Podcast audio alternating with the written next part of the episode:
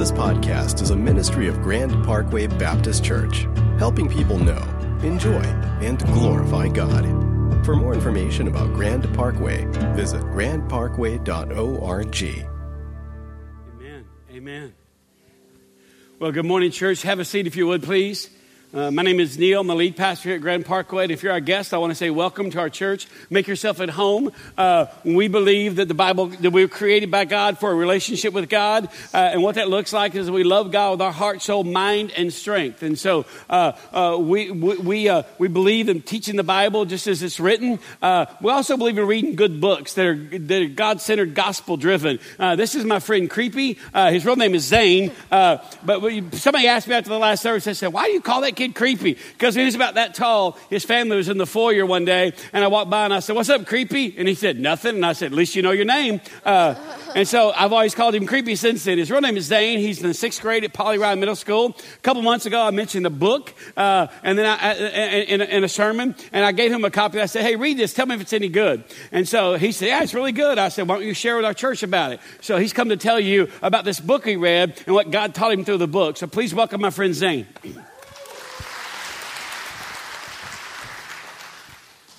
Hi, my name is Zane Smith, and um, I've read this book, This Changes Everything by Jaquelle Crowe. And I wrote some stuff down I just wanted to share with you guys. So, the main thing that this is, is this is Jesus. Jesus changes everything about a person's life.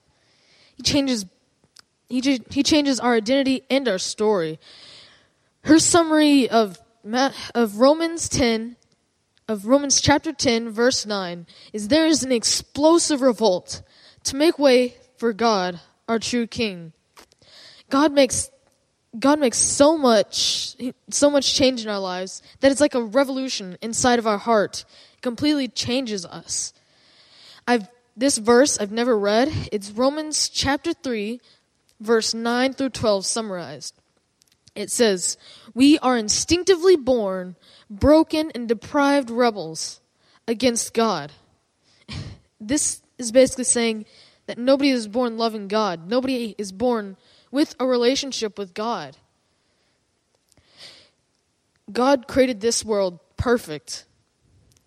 But then sin came in and destroyed our entire relationship. It was like a barrier separating us from God.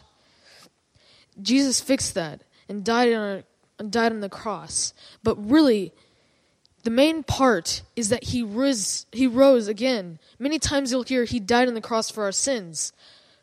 But just because he died doesn't mean he changed doesn't mean he changed anything. It's the part that he rose again. That's the part that changes everything. God changes our story to be like his story. For before we knew God, we just we did things for ourselves, for our family, for friends, for for anyone or anything in this world.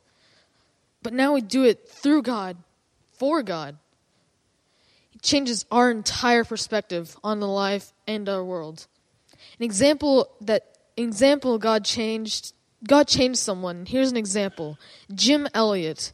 Back in the 1950s, he was a missionary that went to Ecuador. And he said this quote he is no fool who gives what he cannot keep to gain to gain that which he cannot lose. And he was willing to die for that. And the natives native the natives he was preaching to killed him because of his beliefs. But I know he didn't regret that. Only people who know they're sinners understand grace.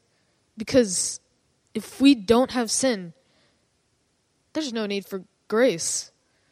Grace would not be present in our lives. This book really made me think have I changed in my life?